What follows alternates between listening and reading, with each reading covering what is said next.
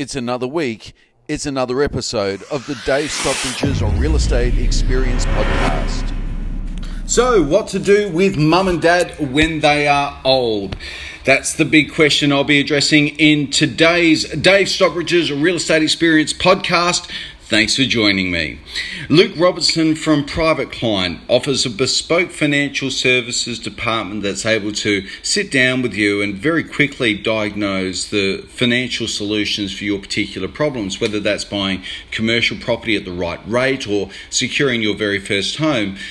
Luke's in a position to be able to share with you the very best and most up to date information with respect to rates, uh, with respect to fees and charges, and of course, able to advise you as to what the very best loan is for your situation. So, uh, Luke, all of Luke's details are below, so please get in contact with him. He's certainly my finance guy of choice. So, what to do with mum and dad when they're old? Well, there are a few options, and uh, rarely is this a joy to discuss. Um, so, when we get into this, firstly, we've got to acknowledge that this is a very emotional time. Uh, there's a lot of guilt associated with this from the family's perspective in terms of putting mum and dad into a retirement village or retirement home. Uh, some people feel like they're forcing or putting pressure on mum and dad to do that, and probably to the benefit of their lifestyle, because if mum and dad came home uh, and lived with them, they can just imagine uh, how that would play out. Uh, so there, there's a whole lot of uh, things going on here. Also, to the extent that um, mum and dad need care,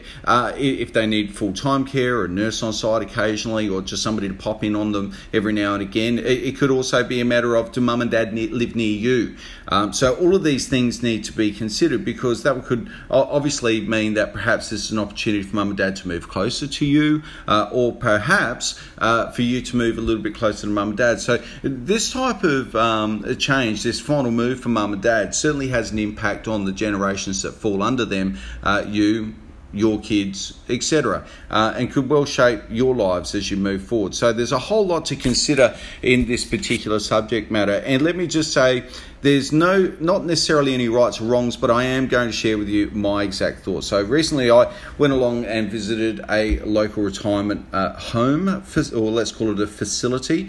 Um, Oh my goodness! I mean, it was under renovation refurbishment, um, but the aesthetic wasn't fantastic. It didn't feel uh, even clean. Uh, the carpets felt uh, sticky underfoot as I was walking down the main passage area. Um, maybe, I, I, mean, from my mind, you know, in terms of safety and, and just health, that wasn't the best. It was kind of like that nightmarish uh, idea that comes into your mind when you start thinking about these types of uh, homes and facilities. And look, the staff didn't even look like they wanted to be there, and I felt sorry for the patients. Um, a couple of them were completely oblivious, and it seemed to matter to them not. Uh, a couple of others you could certainly feel uh, were um, uh, certainly wishing that they uh, perhaps um, spent more time in selecting the particular place that they were going to spend their later years. Uh, we've also seen the recent fiasco at Oakden, and that, of course, um, demonstrates that even the government run facilities aren't always to the same high qualities that you would expect them to be at.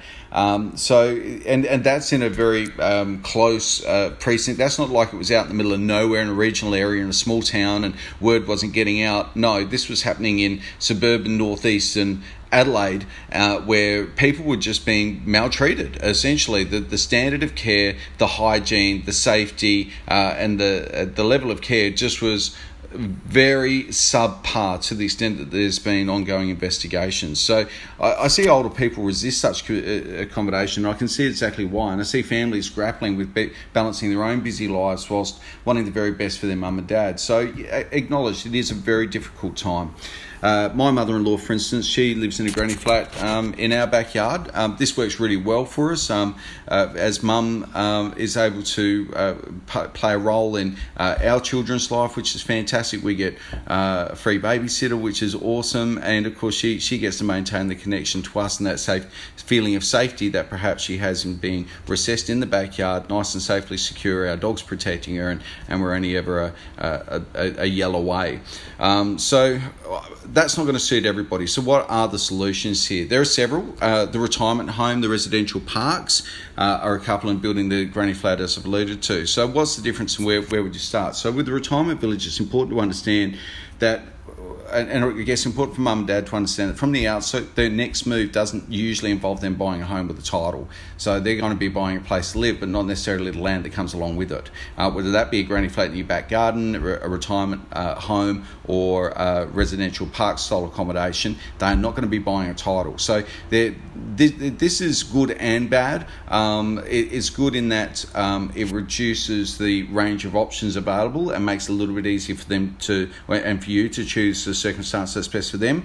Um, but of course, you know, in terms of having liquidity uh, in the asset, you know, that varies depending on the type of um, move you make next. So, villages that uh, are uh, retirement villages, for instance, are often owned by church groups, and uh, there are others uh, run by ECH and ACH. You may have seen those signs around on those larger groups, um, and uh, some offer operators are not for profit, and of course, there are commercial operators, privately run operators in that space as well.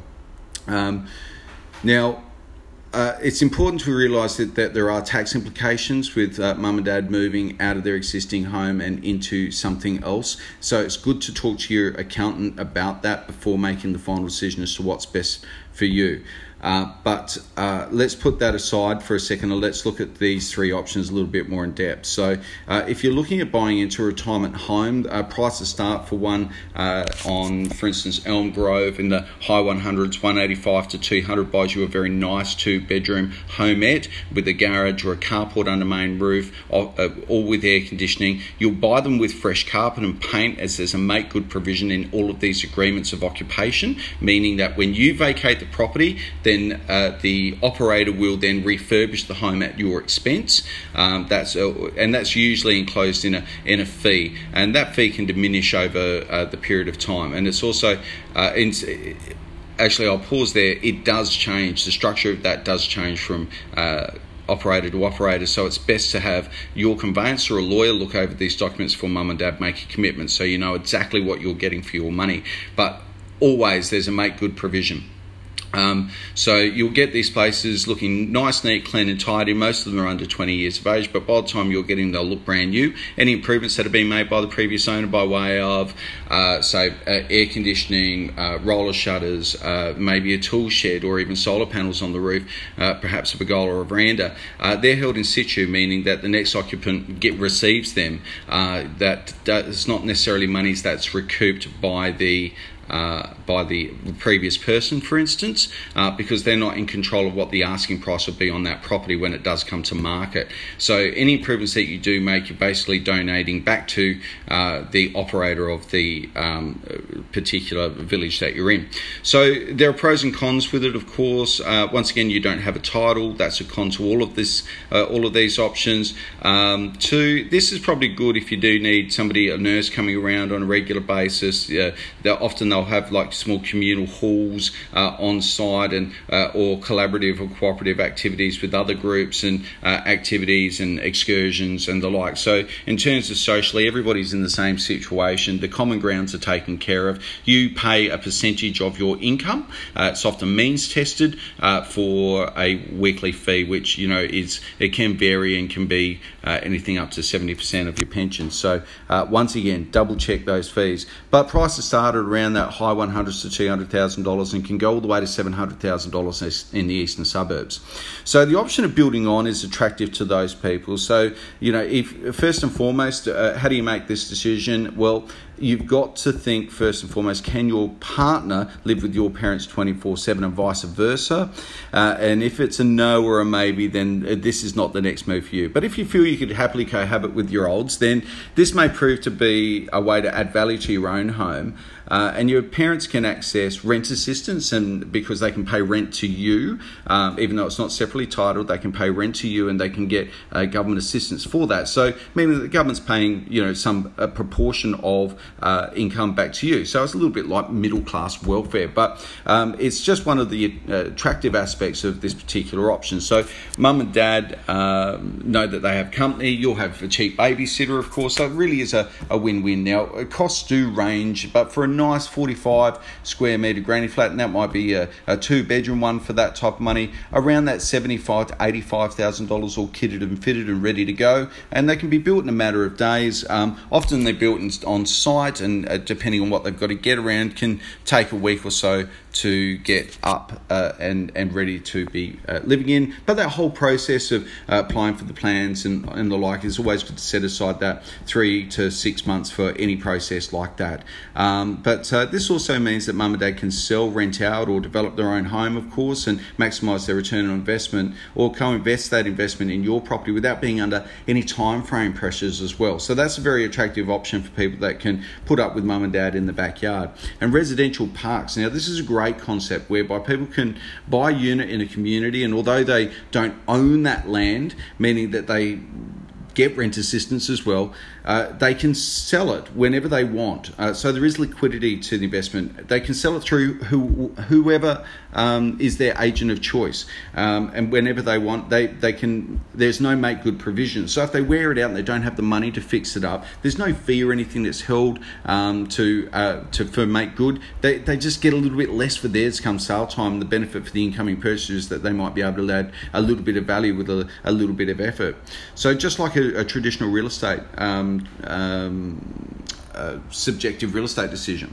So it's as close to owning your own home as you can get without actually owning the land that it's on. And instead, you have, uh, I guess, the best way to refer it to is a perpetual lease. And all this is enshrined within the Residential Parks Act. So it's a government act that polices all of these transactions. So there's a, a lot of information already out there on it. Now, common grounds are often beautiful, and there's usually a provision for caravans, uh, RVs, storage, and common spaces uh, like a community hall or swimming pools for instance. Um, there are several around, so if you have a look, you'll see them in Virginia, Bolivar, uh, Hillier Park, Edinburgh Park, uh, which are just back there uh, in what used to be Elizabeth West. Um, but the unfortunate thing with all of those is that they seem to be located in out of the way locations. Even Edinburgh Park, which is only, you know, um, uh, I guess a matter of a kilometre or two away from the Elizabeth City Centre, you can only really access it by car, and that's not always ideal for those older people as well. Although I do know they run shuttle runs and they do service that uh, requirement for people, but you know it is a limitation. You can't just jump out, get on the bus, and go wherever you want, whenever you want.